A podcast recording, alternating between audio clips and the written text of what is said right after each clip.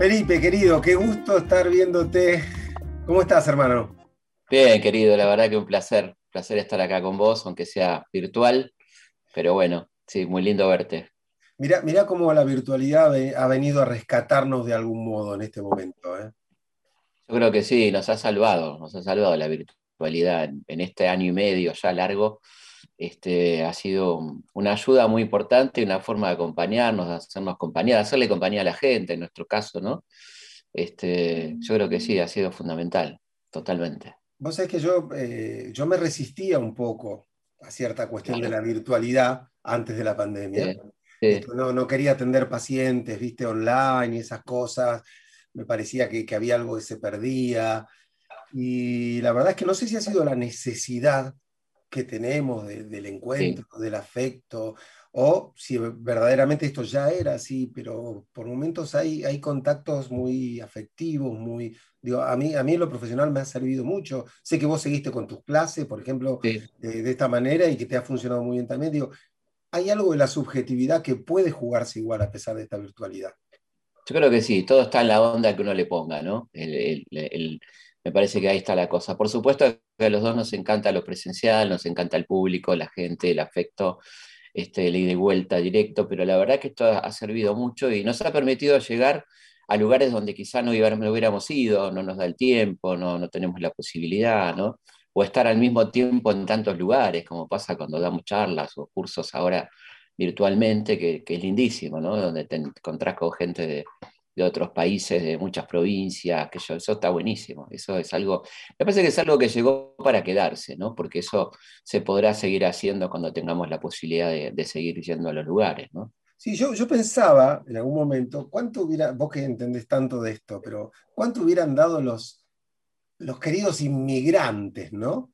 Eh, de, de nuestra patria, por poder avisarle a, a, su, a su madre o a su padre, mirá, llegué a la Argentina, este es un lugar, y mostrar algo, verse. Digo, yo no sé cuánto, cuánto se tardaba, porque un inmigrante que venía, desde que salía de su puerto en Italia, en España, llegaba acá, se instalaba y podía mandar una carta y que llegara a sus familiares para decirle que el ser querido estaba bien.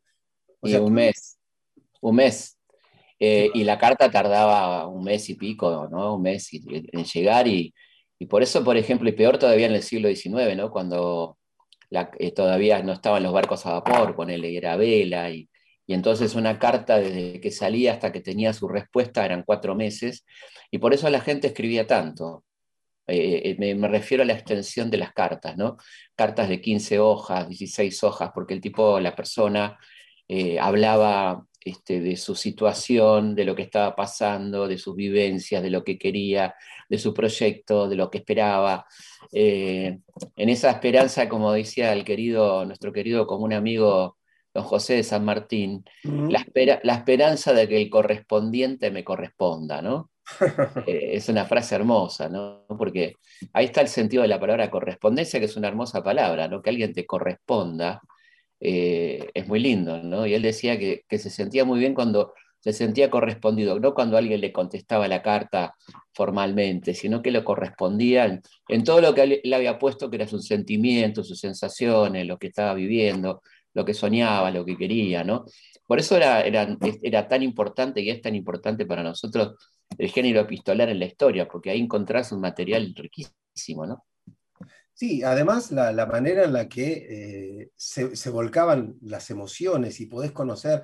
O sea que yo he aprendido, por ejemplo, de Freud, sí, eh, tanto de sus cartas como de sus escritos teóricos. Y un tipo que escribía muchísimo, Freud, mucha carta, muchísimas cartas. Tremendo, tiene dos tomos, claro, de, de cartas. Claro, claro. Y, y en las cartas contaba lo que iba pensando, este, contaba de sus afectos, de sus miedos, de sus temores, claro, y claro, te identifican a alguien de una, sí, manera muy, muy potente, muy potente. Sí. Eh, el, el amigo Carlos Gardel, del cual eh, nos has estado escribiendo ahora, ¿era, ¿era un escritor de cartas? Sí, sí, muy lindas cartas, hermosas cartas. Eh, una, una gran correspondiente era su madre, este, que le escribía y le contaba todos sus temores, pasiones, miedos, éxitos y demás. Otro gran confidente era su administrador de Fino, que hay toda una cantidad impresionante de cartas desde Nueva York, te diría casi cotidianas. Él, él era una persona un poco insegura a veces, este, y necesitaba a alguien que lo, que lo apoye, que lo respalde, ¿no? Tipo frágil en un punto que no parezca. Y, y entonces eh, era de una correspondencia casi cotidiana que no esperaba la respuesta, ¿no? Escribía por ahí tres cartas por semana, te das cuenta que, que está como ansioso, y le va contando los contratos con la Paramount, qué le, parece, qué le parecen los Yankees, y este, bueno, todas esas cosas muy lindas, que, que, que los líos que tiene con sus guitarristas, este, las mujeres que va conociendo, eh, bueno, todo eso se lo cuenta de fino, que le escribe muy bien, le contesta muy bien, en una, de una manera de contención muy linda, este, que evidentemente entendía lo que Gardel estaba necesitando, ¿no? Allá lejos y, y una ciudad como Nueva York, ¿no? Sí, claro, claro. ¿Delfino es el mismo eh, Delfino autor de tangos, no? No, es Delfino. Es, era una, una persona que, que se dedicaba a la administración, un tipo que él conoce en una escribanía y que termina siendo un administrador de, muy importante para él, que le organiza bastante su vida porque era un tipo que no tenía idea de la guita que tenía. Eh, hay una anécdota muy linda que le dice, le dice a él justamente, estoy necesitando ochenta pesos, no sé cómo hacer. Y dice, bueno, haga un cheque porque en el banco tiene como tres mil. Porque, este, claro, el tipo no tenía idea, era, era muy mano abierta, ¿no? Se la pasaba dándole plata a los amigos, a los que le mangueaban en la calle, o sea, no, no, no paraba de, de ayudar a todo el mundo, y en esa cuestión no, no tenía un, una noción de la guita que tenía, ¿no? Este, que, que en, en un momento fue mucha y que se la fue dilapidando un poco este, con el juego, que fue, fue una de sus debilidades importantes, ¿no? Las carreras a caballo, ¿no? Sí, claro. Claro, esa famosa frase, viste, de Gardel, que dice, a mí me perdieron las mujeres ligeras y los caballos lentos. Esa, qué linda frase, qué linda. Muy buena, muy buena. Bueno, bueno, vos sabés que eh, voy a hacer una, una alusión, perdón, a, a mi, tres de mis ensayos, que uno, uno habla sobre el amor, el otro habla sí. sobre la pasión y el otro mm. habla sobre el duelo. Mm, el último. Sí. Si, si yo te preguntara en ese orden, ¿cuál fue el gran amor de Gardel? ¿Cuál fue su gran pasión? ¿Y cuál fue su gran duelo? ¿Qué me dirías? Yo creo que gran amor no tuvo, no tuvo gran amor, tuvo amores, ¿no? Era un tipo que no se lo permitía del todo. Eh, tuvo un lindo vínculo con Mona Maris, ¿no? Este, tuvo una, una novia, como María Isabel del Valle, que, que, que duró varios años, una, casi una década, pero una relación un poco conflictiva, ¿no? Porque él se la pasaba viajando y en cada puerto un amor. Eh, no tuvo un gran amor, el gran amor de su vida uno no podría decir cuál fue, ¿no? Tuvo algunas, algunos amores un poco más duraderos, más pasionales. Eh, era un tipo que no le gustaba mucho hablar de su vida privada, ¿no? Eh, le, y de hecho se ha, fantasía, se ha fantaseado con que las mujeres no le gustaban, porque, porque claro, no porque era homosexual. Mucho. Claro. Sí, hay, hay una historia, una historia con el tema de la homosexualidad que tiene que ver con, con Aguilar, que era un guitarrista de él que estando en, estando en, en Europa le propone una partusa, ¿no? Le va a proponer una partusa. Y Gardel se enoja mucho, eh, le dice que no venga más con esas propuestas, que salga de ahí con eso, que su vida privada la manejaba él, y a partir de ahí Aguilar se enoja y echa a correr la versión de que Carlitos era, era gay, ¿no? Eh, bueno, por supuesto que Carlos se enoja, lo echa, ¿no? Lo manda de vuelta, lo despacha. Uh-huh. Pero era por eso, y, y esa cosa también eh, del barrio, ¿viste? Eh, que era como que el tipo que le iba muy bien con las mujeres, eh, inmediatamente era acusado, por, acusado entre muchas comillas, ¿no? Sí, este, sí, claro. de, de, de homosexual, ¿no? Eso bueno, en, para, acu, acusado muchísimas comillas hoy, en aquel momento no. No, hoy, esto hoy. En aquel momento era una acusación. Esto afortunadamente las comillas son de hoy. En aquel momento era una acusación bastante indeleble, ¿no? Y por eso tanta gente estaba en el placar, ¿no? Estaba en el closet porque confesar la opción sexual era, era muy, muy complicado en aquel momento, tanto para las mujeres como para los varones, ¿no? Este, sí, yo, yo pienso, por, por ejemplo, viste esa... Eh, esa acusación como tal, digo, sí. que pensaba en la época sobre Belgrano, ¿no? Claro. Digo, digo que, eh, es más, eh, corregime, Felipe, pero la época de Belgrano era, era un delito, este, la homosexualidad. Era un delito, y más en, más en una, una persona en, el, en un cargo militar, este, así que sí. Y, pero también ahí eso fue, fue una acusación que, que no tuvo ningún fundamento, que se, se echó a rodar más bien después de su muerte. Yo creo que los enemigos de Belgrano no encontraban cómo atacarlo, un tipo tan, tan buena íntegro, persona, tan íntegro, honesto, que, que la única guita que tuvo la donó para hacer escuela, que murió en la pobreza, bueno. Y entonces este, gente al, a la que incomodaba Belgrano, porque Belgrano era un tipo que planteaba el, un cambio muy fuerte de la sociedad, ¿no? Una mejor distribución de la riqueza, la industrialización, bueno, muchas cosas que a, a una gente le molesta, y entonces encontraron la forma de atacarlo eh, acusándolo de homosexual, acusándolo justamente, como bien decís, era una acusación en ese momento, y que en algún momento eso manchaba a una persona, ¿no? En, en, en, un, en un país tan machista, este, y eso era, fue fuerte, ¿no? Exactamente. Sí, sí, sí, claro, digo, ¿cuánto, cuánto has tenido que recorrer, cuánto hemos tenido que recorrer, digo, para llegar sí. a, a este lugar en el que estamos, que eh, aún tiene, te diría yo, igual sus... Aún hay que salir a, a defender ciertas cosas. Sí, es una locura, sí. pero aún hay que salir a, a defender ciertas cosas y pelearse con ciertos pensamientos de, de, de conservadores de extrema, ¿no? Con sí, sí, uno mismo, nosotros mismos, Gaby, nos, nos estamos deconstruyendo todo el tiempo, ¿no? Porque hemos sido formados en una cultura machista, patriarcal, donde hay ciertos vicios y ciertas cosas que... que son muy fuertes, están muy presentes. Entonces uno todo el tiempo, afortunadamente lo hacemos con gusto, porque entendemos que es lo que tiene que ser, pero a, alrededor sigue habiendo barbaridades, y seguís escuchando barbaridades, y seguís este, viendo un manejo mediático de ciertas cosas que es insoportable, ¿no? De, de cómo se cuentan o se narran los femicidios, o cómo siempre se pone la sospecha en la víctima, ¿no? Todo eso es algo que sigue ocurriendo cotidianamente, ¿no? Sí, claro, claro, claro. Y viste con todo esto, eh, bueno, el tango, de, de sí. que Gardel ha amado tanto, sobre todo los de Celedonio Flores y eso, sí. se hacen como difíciles de escuchar. Sí, sí, sí, claro. Sí, sí, hay, hay tangos tremendos, ¿no? Donde hay eh, violencia de género, efectivamente. Sí, Tortazo, sí. digo. Por Tortazo, ahí, bueno, le, le encajó treinta y cuatro puñaladas, hay uno, ni más ni menos, ¿no? Este, sí, amablemente se llama. Amable, amablemente, ¿no? Amablemente que cantaba Rivero. Rivero. Eh, tremendo, tremendo tango. Eh, sí, sí, sí, hay, hay también ahí toda una, una cuestión del tango, y hay otra manera que de, de mirar el tango que a mí me parece interesante, que es cómo miramos Mi Noche Triste, por ejemplo, ¿no? Que fue el primer tango canción. El primer eh, tango con letra.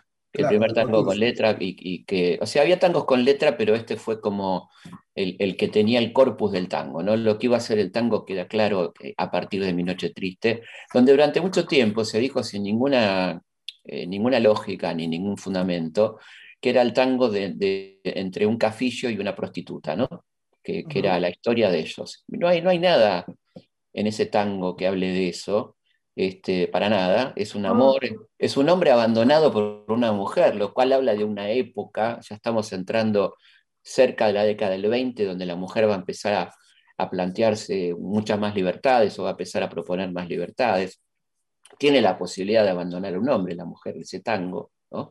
Y ese hombre queda destrozado porque la mujer no está, eh, y, y es interesante, ¿no? Como, como el tango también le da es, Este, es, ese lugar tan importante a la mujer. Así como hay tangos tremendos, hay una, una exaltación de la mujer muy lindo en muchos tangos, que tiene que ver con que el hombre no soporta la vida sin una mujer, ¿no? El tango eh, tiene también... algo de amor cortés, rescata algo sí, del amor sí. cortés, ¿no? De este, sí. de, de este hombre que ponía a la dama por encima de todo. Vale, eh, vale. Digamos, claro, por lo general lo hace con una poética a veces rara, en el sentido de decir, bueno, claro. expande sí. mis dos hijos todo el lujo que te da, o, es decir, pero, sí, sí, pero claro, para decir claro. cuán, cuánto te he amado, ¿no? Sí, claro, claro, y está, está por supuesto, sí, tiene, tiene una cosa melancólica porque no deja de ser un producto de la inmigración también, ¿no? Entonces hay una, una melancolía y una cosa de lo perdido, ¿no? De lo que ya no está, lo que ya no tenemos, lo que no tendremos nunca más, lo que, que es un poco, sí, esa, esa lógica del inmigrante, ¿no? Que, que está presente también en, en, en el tango. Y después hay hermosísimos tangos sociales, ¿no? La nombraste al Negro Flores, bueno, extraordinario, ¿no? Este, una, un letrista este, tremendo, muy comprometido con lo social, este, y bueno, los tangos de Villepo, lo de Dante Lingera, ¿no? Este, eh, que marcaron y que de alguna manera fueron la voz de los que no tenían voz, ¿no? Los que, los que, las que contaron cómo fue la crisis del treinta, ¿no? Qué, qué estaba pasando, este,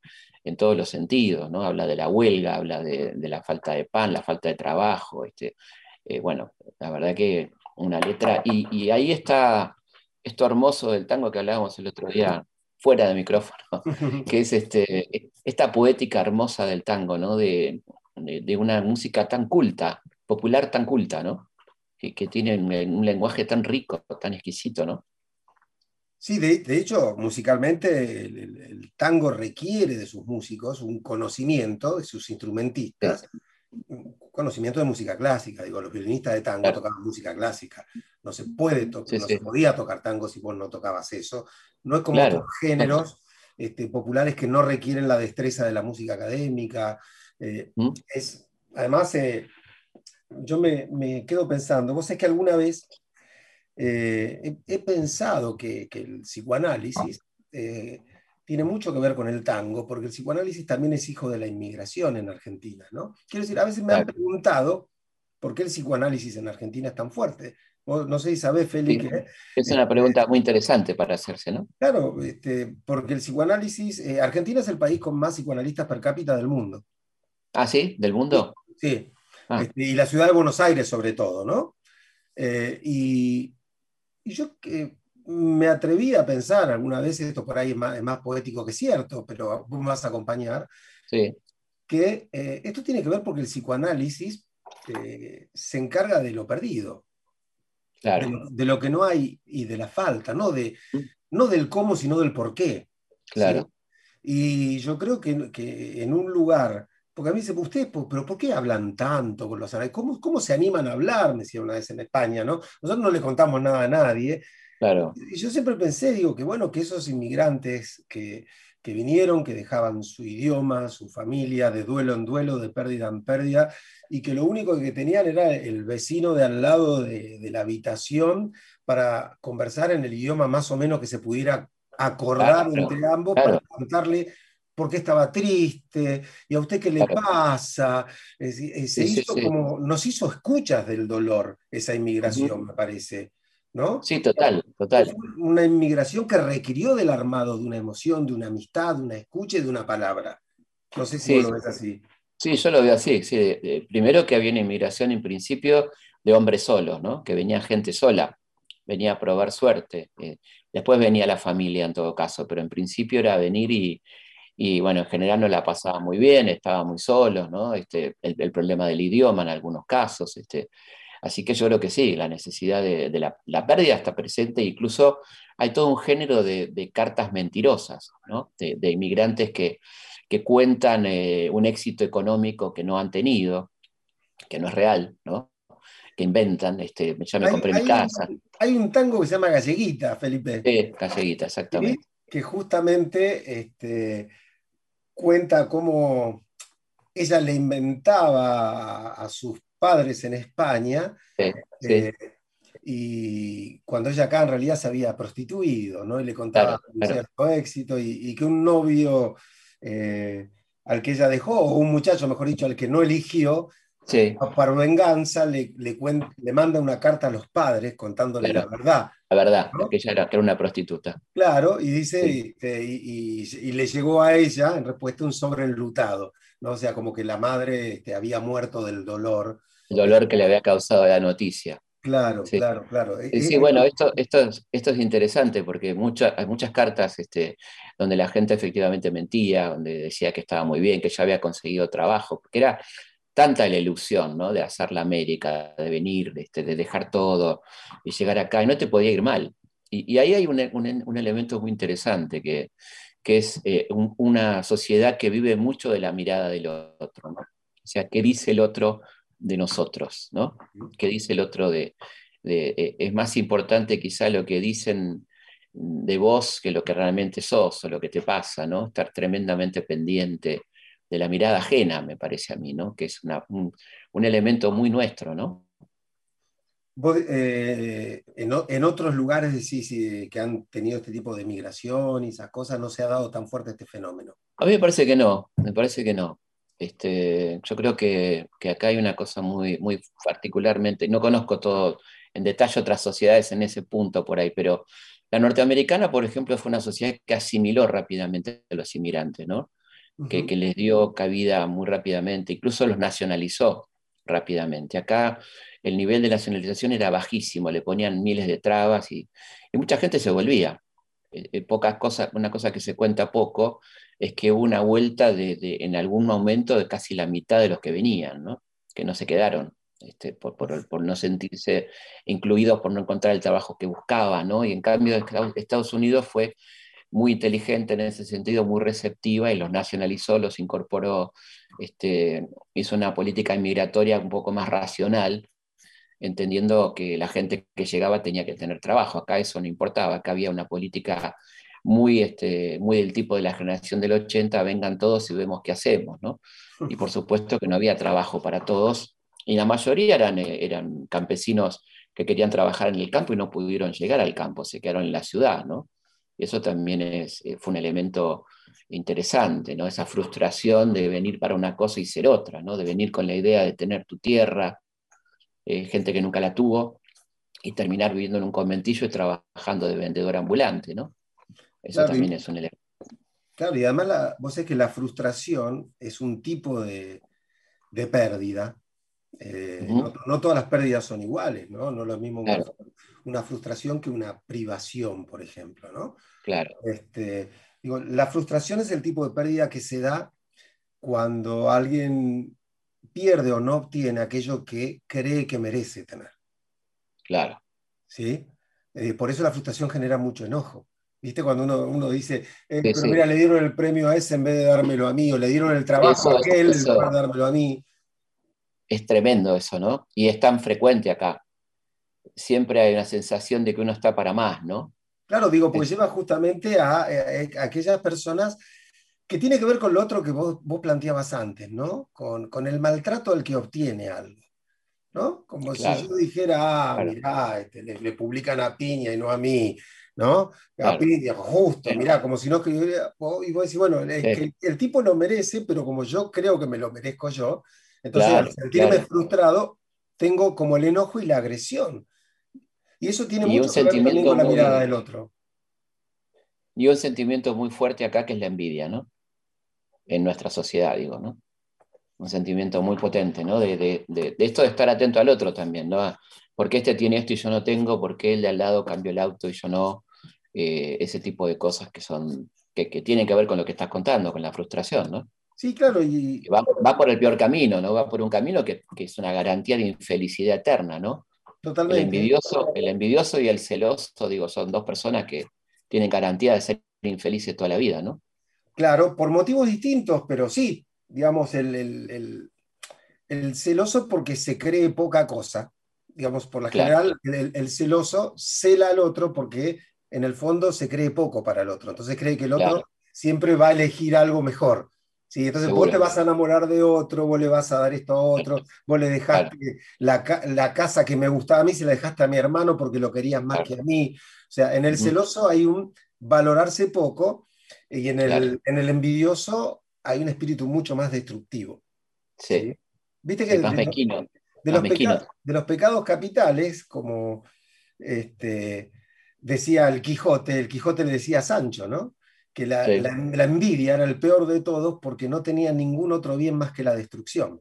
Claro. Digo, porque claro. hay, hay algún placer en, en la lujuria, en la gula, claro, sí, sí, sí. pero no hay ningún placer más que la destrucción en la envidia. Sí, y pasarla muy mal, porque el, el, el envidioso la pasa mal, ¿no? Me imagino que Gardel habrá sido un tipo muy envidiado, ¿no? Gardel, sí, totalmente. Época... Por eso, por eso, por eso los rumores, por eso los rumores que... que, que... que corrían sobre él. Sí, una persona, imagínate que...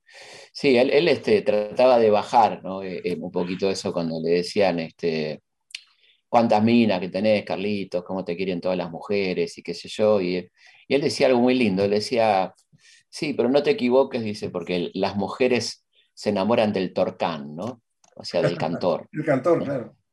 Claro, o sea, él, él tenía claro que había un personaje, Gardel, y una persona, Gardel también, ¿no? Pero claramente sí, era muy envidiado, totalmente, ¿no? Una persona que, pensamos que fue el primer ídolo así, absoluto en América Latina, ¿no? El primer tipo que llegaba a los aeropuertos y había este, eh, miles de personas esperándolo, la mayoría mujeres, y, y esto pasaba en todos lados donde iba, ¿no? De un éxito arrollador, algo que no era frecuente todavía, de esta popularidad, ¿no? De una especie de rockstar, ¿no? Algo, algo realmente impresionante. El tipo recibía dieciséis mil cartas por mes promedio, ¿no? Wow. Y, y él le cuenta a un periodista muy simpáticamente, no se lo batas a nadie, pero aprendí a firmar con las dos manos, ¿no? Porque tenía que, tenía que, que firmar las fotos, ¿viste? Y todo ese tipo de cosas. Y, este, y sí, era, era realmente impresionante. Era una fama que no, no había existido hasta ese momento en esos niveles en, en Argentina y, y en otros lugares de América Latina, ¿no? Bueno, mira, yo no te quiero expoliar el libro porque además es un libro delicioso para, para degustarlo, pero voy al principio y al final, total, son parte de la historia. Eh, sí. ¿Dónde nació y cómo murió? Bueno, que es la, que es la gran pregunta, ¿no? Eh, él nació en Toulouse, él, él nació en Toulouse, en Francia, en mil ochocientos noventa, de una mamá que hace algo muy curioso, ¿no? Es una mamá que se había enamorado de un muchacho de, una, de un nivel social más alto, y cuando ella queda embarazada la abandona a este muchacho. Eh, ella sigue adelante con su embarazo, y cuando nace Carlitos, ella hace algo rarísimo, que es un acta de maternidad, un acta de reconocimiento de que su hijo es de ella, ¿no? Cosa muy poco frecuente. Pero qué este, potente, qué potente acto de amor, ¿eh? Muy potente, de un acto de amor tremendo y de valentía, porque estamos hablando del año noventa, en una ciudad de provincias como Toulouse, eh, mal mirada por todos, ¿no? Madre soltera, y ella lo asume documentalmente, ¿no? Por eso tenemos un registro muy preciso de ese nacimiento, y, y varios documentos que hablan de su nacimiento en Toulouse, y su llegada después a, a Buenos Aires a los dos años y medio, y Carlitos dice en varios reportajes, yo nací en Buenos Aires a los dos años y medio, ¿no? ¿Y el mito de Tacuarembó? Y el mito de Tacuarembó tiene que ver con, con una documentación que él tramita para sacar el pasaporte argentino, porque había ocurrido lo de la Semana Trágica y estaban muy reticentes a nacionalizar europeos, y él tenía amistades en el consulado uruguayo, y le consiguen un certificado provisorio de, de, de nacimiento eh, que dice que había nacido en Tacuarembó, ¿no? Eh, pero esto es un papel que vencía un año siguiente, es un ardid que él utiliza, eh, pero él nació en Toulouse, y bueno, hay muchos elementos para probarlo, ¿no? Sus viajes permanentes a Francia, su, las estancias de su mamá en Toulouse, y las visitas a, a su madre y a sus tíos que él describe, ¿no? Eh, a su familia, este, bueno, el testamento final donde él dice que nació en Tacuarembó, en, en, en Toulouse, este, lo dice claramente, ¿no? Que él nació en Toulouse. Eh, así que, bueno, hay mucha documentación en ese sentido. Yo de todas maneras le bajo el precio a, a este tema, ¿no? Porque la verdad que él tenía un gran, un gran cariño por Uruguay, él se consideraba una figura rioplatense, y, y la verdad que el lugar de nacimiento no es tan determinante en este punto, y me parece que no debería ser motivo de enojo entre nosotros, entre uruguayos y argentinos, porque es una figura que podemos compartir perfectamente, porque le encantaba Uruguay. Este, que yo, en cuanto a la muerte, es una llena de mitos, este, por el morbo y por todo esto, pero es una muerte trágica que tiene que ver simplemente con una serie de, de circunstancias desafortunadas. Un, un piloto muy bueno, colombiano, Samper Mendoza, que había, estaba acostumbrado a manejar aviones pequeños, que tenía pocas horas de vuelo en, en este tipo de avión, que era un trimotor bastante grande, eh, una pista que estaba en muy malas condiciones, y por lo tanto el piloto tiene que tomar un ala lateral de la pista donde no tiene buena visibilidad, y hay un, un avión que está estacionado en la otra parte de la pista que él no llega a ver. Este, el banderillero, en ese momento eran señales, la señalética era manual, el banderillero no, ve, no advierte la, la llegada de esta nave. Eh, bueno, todo eso lleva a un accidente que es un accidente, no hay ningún tiroteo, no hay nada raro dentro del avión. Hay tres testigos presenciales sobrevivientes de la tragedia que contaron exactamente lo que pasó coincidentemente, y no hay nada de esto de, de, de disparos, dis, discusiones o ese tipo de cosas dentro del avión. Así que fue una, una, un trágico accidente muy grave, porque los dos aviones tenían El, los tanques llenos, ¿no? de gasolina, y bueno, fue un incendio tremendo que no permitió que los bomberos llegaran un poco más rápido a, este, a la zona, ¿no? Así que fue muy trágico y muy tremendo, y cuando Carlos estaba en su mejor momento, ¿no? O sea, es mentira que estaba en decadencia o algo así, todo lo contrario, estaba eh, con un programa de radio en Nueva York, se había llevado a la gira a un profesor de inglés, porque a la vuelta de la gira él iba a tener un programa en inglés en la N B C, e iba a filmar en Hollywood, así que imagínate lo que venía, ¿no? Un Gardel mucho más internacional todavía de lo que ya teníamos, ¿no? Así que el accidente fue, bueno, en el peor momento, en algún sentido, y en el mejor momento de su carrera, ¿no? Sí, uno de, lo, de los primeros, eh, uno de los creadores de los videoclips. Exactamente, el primer videoclip, podríamos decir, que se grabó en, en, a fines del año treinta, eh, quince, quince videoclips, este, que los grabó Morera, eh, y, y algunos de ellos realmente unas una joyas, ¿no? Porque son como documentos históricos, porque ahí aparece el Negro Flores, aparece Bacareza, aparece Discépolo, ¿sí? eh, y él interactúa con cada uno de los, de los autores, y en el caso de Discépolo es muy simpático porque le pregunta por qué escribió Gira Gira, ¿no? Y todo eso, y después hay un paso de comedia eh, en Viejo Smoking, donde Gardel actúa, y, este, y ahí hablan de la crisis, y de, este, de, bueno, porque él tiene que vender su smoking, él no lo quiere vender, lo único que le queda, ¿no? De, de la otra vida en medio de la crisis, y, y hay una, un diálogo ahí donde uno de ellos dice que lo habían echado del trabajo, y que a pesar de ser revolucionario de la primera hora, dice, ¿no? Pero está hablando de la revolución del treinta, eh, bueno, una joya, la verdad que esos quince, de los cuales se conservan once aproximadamente, de esos cortos son extraordinarios, ¿no? Y contame, Félix, vos te metiste en, el, en este mundo tan gardeliano, eh, uno, uno de mis músicos preferidos, por supuesto, la, sí. la, la, voz, la, la voz de histórica de la Argentina, no es sí. un mito, no es un mito, no, no, es una voz bella, es dicho por todo el mundo, y todo sí, sí, que sí. la música. Después sí. viste bien alguno y dice, no, a mí me gusta más este. Digo, el gusto es una cosa, y hay cosas que no son discutibles, claro, no, no, no tienen que ver con el no, no lo vamos a discutir. Claro, pero digo, vos que te metiste en este mundo, eh, ¿qué tango es el que más te terminó gustando? A mí me volvió loco, me vuelve loco Soledad. Soledad me parece... La plateada esfera del reloj, las horas que agonizan se niegan a pasar. Tremendo, tremendo. tremendo. Qué letrita de esfera, ¿no? También. Y la musicalidad de, de, de, ese, de ese tema, ¿no? Tiene todo esa, es lo que él hace con esa voz única, ¿no? Con ese, con ese tema, que es un tema triste, pero tiene una potencia... que me, me encanta, ¿no? me, me parece uno de los más lindos, y, y la ventaja que tenés con ese tipo de, es, ese último repertorio de Carlitos es que está grabado muy bien, porque ya ahí había una técnica muy, muy superior a, la que, a las primeras grabaciones, uh-huh. Entonces escuchamos un Gardel nítido, eh, un Gardel muy sólido también, porque ya era un tipo que ya había estudiado canto, viste, que se había perfeccionado mucho, había, porque cuando Caruso lo conoce en el año quince, que están en un barco, en un encuentro felinesco, digo yo, ¿no? Uh-huh. Le hubiera encantado filmarlo a Fellini, eso, porque era Caruso y Gardel en, el, en, un, en un barco, y, y Gardel le canta y Caruso le escucha, le dice, tiene una voz extraordinaria, pero eh, estúdiela un poquito más, fórmela un poquito más, y baje el tono de tenor a barítono, le dice, ¿no? Ah, mirá qué interesante. Es un barítono natural, tiene una voz extraordinaria para cantar en cualquier teatro del mundo, le dice, cualquier teatro lírico, le dice.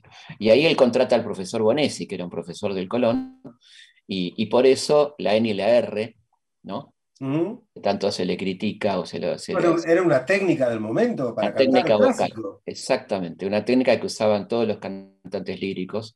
La, la exagerada, cuando uno ve las películas, exagerada, mueca, tiene que ver con colocar la voz. La, la máscara, la escuela italiana. Exacto. Exactamente, como, como colocar, a veces parece exagerada la, la, la, la gesticulación que uno ve en las películas de Carlitos, pero que tiene que ver con técnicas puramente líricas que él usaba. Así que escucharlo es un placer, yo, yo escribí el libro escuchándolo, ¿no? Recordemos que tiene grabado más de ochocientos temas, o sea que tenés para entretenerte, no, sí, no. Eh, y, y bueno, es, es, es extraordinario lo que hace el tipo con... Con, con la, con el, como él decía, ¿no? Él decía que no era un cantante, que era un intérprete. Mirá qué linda expresión, ¿no? Como que él interpretaba, y le encantaba, y lo dice en un reportaje muy lindo en Diario Español, le encantaba a veces eh, hacer una introducción glosada, ¿no? Como, como una introducción en verso, este, o, o, o introducir al tema que iba a cantar con unas palabras propias, este, eh, digamos, para poner más en clima al, al espectador, ¿no? A la persona que lo iba a escuchar, pero realmente uno siente que él está interpretando los tangos, ¿no? Porque se mete claramente, ¿no? en, el, en el personaje, ¿no? Ahora que, que... Chorra, por ejemplo, como que era un tango que a él le cantaba, ¿no? Chorra, este, él, él, toda la potencia que pone ahí, ¿no? Y el padecimiento irónico, ¿no? que, que, que pone en ese tema, ¿no? Sí, pero con una maestría muy particular, porque después eh, se ha llevado lo que es la, la interpretación eh, a un canto deficiente. ¿Viste? Alguien sí. que dice, bueno, mira, sí, no, no, no sé si tiene una gran voz, pero ¿cómo interpreta? Digo, la interpretación claro. de Gardel tenía ya el, el piso alto, es decir, no había ninguna deficiencia técnica. No, no, o sea, no. O sea, a partir de ahí interpretamos, pero no era la interpretación que cede este, la, la calidad vocal o la técnica. Claro. Sí, ya cuando tenés que explicar, eh, está complicado. Claro, claro, claro. Entonces, nuestro, nuestro común amigo, el Negro Dolina, solía decirme. ¿Viste, Rolón, esos cantantes que se ponen expresivos cuando llegan los agudos? Claro. Es bueno, cuando tenían que quedar el agudo, expresaban, hablaban. Está buenísimo, claro, se ponen expresivos. No, claro, este, este era una cosa, qué sé yo, escuchás y es, es un manantial, como dice él en, en Betty, Betty Peggy. Es sí, un manantial. De New York. Sale, sale, es una cosa increíble, ¿no? Como uno disfruta escuchando a este muchacho. Que quedó muchacho para siempre, ¿no? Quedó con cuarenta y cuatro, cuarenta y cuatro para siempre, ¿no? Sí, sí, sí. ¿Tenemos calle, Carlos Gardel? Sí. Sí tenemos. ¿En Abasto? ¿En el Abasto? En el Abasto tenemos la calle Carlos Gardel, donde está, eh, este, ahí que cortas cerquita donde está el museo Casa Carlos Gardel, que está en la calle Jean Jaurès. ¿Mm? Fíjate qué curiosidad, Jean Jaurès era nacido en Toulouse. Ah, mira vos. Y cuando vas a Toulouse, ciudad que, que, que recomiendo, es muy bonita, una ciudad preciosa. Eh, en, el, en la plaza central, la plaza del Capitol, eh, hay una hermosa recoba donde están los barcitos, ¿no? Como esas plazas cerradas de, de Europa, y en los techos han, han hecho frescos con las figuras de Toulouse, y está un hermoso fresco de Carlitos, al lado del fresco de Jean Jaurès, ¿no? Eh, que era el, eh, este, muy curioso porque era, bueno, un gran político socialista, Jean Jaurès, eh, y, la, y la calle donde le compra la casa a la madre, está ahí en Jean Jaurès al setecientos, que hoy es un muy lindo museo, el Museo Casa Carlos Gardel, ¿no? Claro, claro, claro. Te preguntaba lo de las calles, pues sé que estás este, en este momento con, con el armado en tu cabeza de un libro acerca del porqué de los nombres de las calles de Buenos Aires. Exactamente, ¿no? En eso estoy, y la verdad que me... Y te quiero hacer muy... una pregunta en, en base a esto. Eh, ¿Por qué no tenemos calles con nombres de caudillos? Sí, viste, no, prácticamente no tenemos. Los caudillos eh, patrios. Digamos. No, no, no, prácticamente no tenemos eh, calles con nombre de caudillos. Tenemos una Facundo Quiroga, que es una calle que la que está atrás, lo, que saldría del Italpark para ser viejo, para, para compensar nuestra edad. Para ser histórico. Para ser histórico. Eh, y que, llega, que va por atrás de Canal siete, ¿no? De A T C. Chiquita es, es muy chiquita. Sí, es chiquita y muy, bueno, y no, de hecho no vive nadie en la calle Quiroga. Este, y sí, después tenés este, la, los sobrevaluados, ¿no? O, o, o no sé cómo llamarlos, ¿no? Los, los Ramón Falcón, por ejemplo, ¿no? Que fue un asesino de, de obreros este, que reprimió una huelga de trabajadores y que desalojó a la gente de, de la huelga de inquilinos del siete, ¿no? Y que tiene la segunda calle más larga de Buenos Aires, el comisario Ramón Falcón, ¿no? Por ejemplo. Este, una, una gran cantidad de calles con nombres de militares, este, muchos. Excesos, me parece a mí. Así, por supuesto, que hubo mucha gente valiosa, ¿no? Dentro de, de los militares de la independencia, pero ahí tenés un poco de todo. Eh, muy pocas mujeres, ¿no? Tenés el barrio Puerto Madero y un poquito más. Eh, pocos científicos, este, pocos literatos, ¿no? Comparativamente me refiero a la proporción.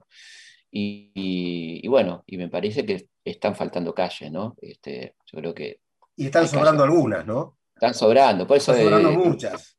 Yo siempre digo que, que no se preocupen porque tenemos, como, tenemos lugares para, para llenar, casilleros para llenar, porque con las que podríamos cambiar estamos... Eh, qué sé yo, no tenemos una calle Favaloro, por ejemplo, ¿no? No uh-huh. hay una calle Favaloro, ponele un, Pero, un ejemplo. No, y, y ahora digo, también cómo, cómo la elección del nombre de ciertas calles te, te puede dar cuenta de este, la idea de nación de quien estaba en ese momento, ¿no? Sí, entonces sí, me sí. acuerdo que cuando llegó este, Raúl Alfonsín cambió este, Canning y le puso Scalabrini Ortiz, por ejemplo. Claramente, sí. Hubo alguno, algunas movidas de, de, de calles que, que te, te daban una mirada más, más patria. Más sí, presente. Eso había sido, había sido ya antes, la dictadura volvió a ponerle Canning y Alfonsín volvió a, a ponerle Scalabrini Ortiz, ¿no? Un gran este, historiador del, del radicalismo, bueno, que venía de Forja, sí, y claro. que estudió, estudió particularmente el tema de, de los ferrocarriles británicos y todo eso, ¿no? Por eso era interesante el reemplazo de Canning, que era el homenaje a un ministro, al primer ministro inglés, este, por Scalabrini. Estaba bueno ese cambio, ¿no? Uh-huh. eh, sí, no, es, es un tema apasionante, la verdad que me estoy divirtiendo mucho.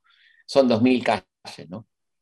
Eh, va a ser un libro como más, más temático, no va a ser un diccionario, sino más temático de, de curiosidades, este, porque es medio inabarcable, ¿no? La, el callejero porteño es un universo, tenés lo que quieras, ¿no? Y hay, hay este, sí, tenés desde nombre de un perro, policía, chonino, uh-huh. este, hasta nombres abstractos, eh, tipo el alfabeto, este, bueno, muchas cosas así eh, curiosas también, ¿no? Bueno, contá, decime. ¿Qué calle está faltando? ¿Qué nombre de calle está faltando si pudieras elegir una? ¿Y qué nombre de calle está sobrando si la pudieras sacar ya? Bueno, yo creo que ahí tenés, dijimos, dijimos Favaloro, por ejemplo, que se podría eh, reemplazar este, por Ramón Falcón, ponele. Uh-huh. Eh, no hay una calle Alfonsín todavía, por ejemplo. Uh-huh. eh, hay, sí, en varias ciudades argentinas, calles Alfonsín, eh, en Ushuaia, en, en Río Gallegos, varios lugares. Acá no hay. Eh, hay un proyecto de estación de subte, eh, Congreso Alfonsín, por ejemplo. Eh, me parece que faltan más mujeres, más, más poetas, más escritores, ¿no? Me parece que, eh, no sé, hay, hay, hay muchas cosas que, que podríamos revisar del callejero porteño, ¿no? Hay una calle que sobra, Cisneros, ¿no? Como vamos a tener una calle con el nombre del último virrey que, fíjate vos que... que llegó acá e hizo una masacre, las masacres de Chuquisaca y La Paz, ¿no? Que fueron los, los antecedentes de la revolución. Este, un tipo que preparó una contrarrevolución contra la Revolución de Mayo y fue echado del país por eso, ¿no? Y tiene una calle chiquita, pero es absurdo que tengamos una calle Cisneros. Y después tenemos una cosa, entrando en tu disciplina, que es esquizofrénica, para mi gusto, por ahí cometo una... este, este, pero que es... que la avenida Cabildo, que es la avenida que homenajea a la Revolución de Mayo, uh-huh. el famoso Cabildo, abierto. Claro, del veintidós, está cortada por un montón de virreyes. Del Pino, Laguerre y Feliú. Arredondo. Arredondo, ¿viste? Bueno, claro, bueno, tenés este, es increíble, ¿no? Eh, que, que, que eso ocurra. O sea, hay, hay algo raro ahí. No sé si está bien usado el término esquizofrénico, pero... No, no, no, tiene, está, está bien en este... O al, o al menos yo diría... Eh, ambivalente y conflictivo. Claro. Ambivalente, ambivalente por lo menos, claro. Claro, y conflictiva como, como, como es realmente nuestra patria, ¿no, Felipe? Claro, Quiero decir, claro. esta cosa de eh, no, no, no, no ha sido muy bien pensada, sino que ha surgido un poco a los ponchazos, ¿no? Exactamente, mucho de ponchazo, mucho de va, vamos viendo. El vamos viendo ha sido una forma bastante frecuente, ¿no? Que, que, no, que nos ha perjudicado bastante, el vamos viendo. Sí, y vos Porque en definitiva yo... no, no van viendo, ¿viste? No vamos viendo. No, no, quedó y quedó, ya sucede, está. Sucede, sucede. Sí. No, no, y, pero sucede. Vos sabés que hay, hay gente que eh, eh, ex excesivamente prácticos, por decirlo, partidarios del, de un cierto practicismo positivista, sí. a los sí. que...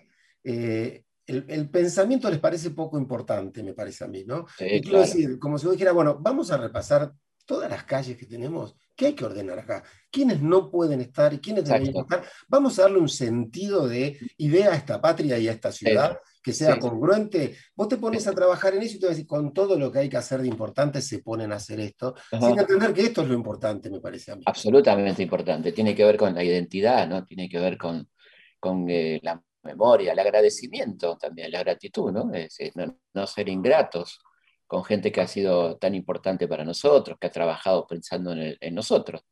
Los que pensaron en el futuro en el siglo diecinueve estaban pensando en nosotros, ¿no?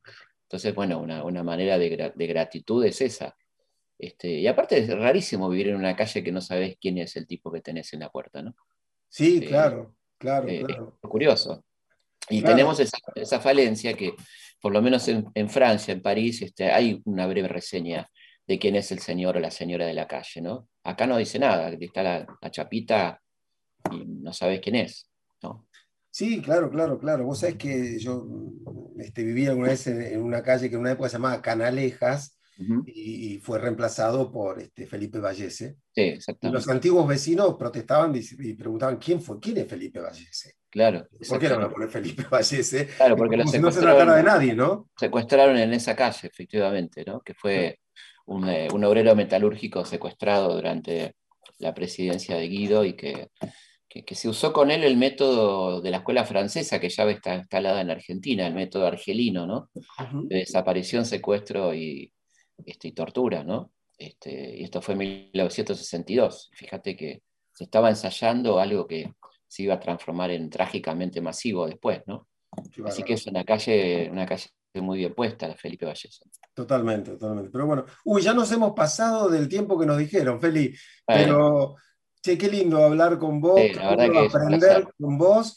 Y, y vamos a tomarnos otro, otro encuentro. Me, me entusiasma esto de las calles. Me entusiasma y me Está entusiasma buenísimo. mucho. Me Cuando parece que, quieras, cuando que es quieras. muy interesante, sobre todo para, para pensar, ¿sí? Sí, Para pensar.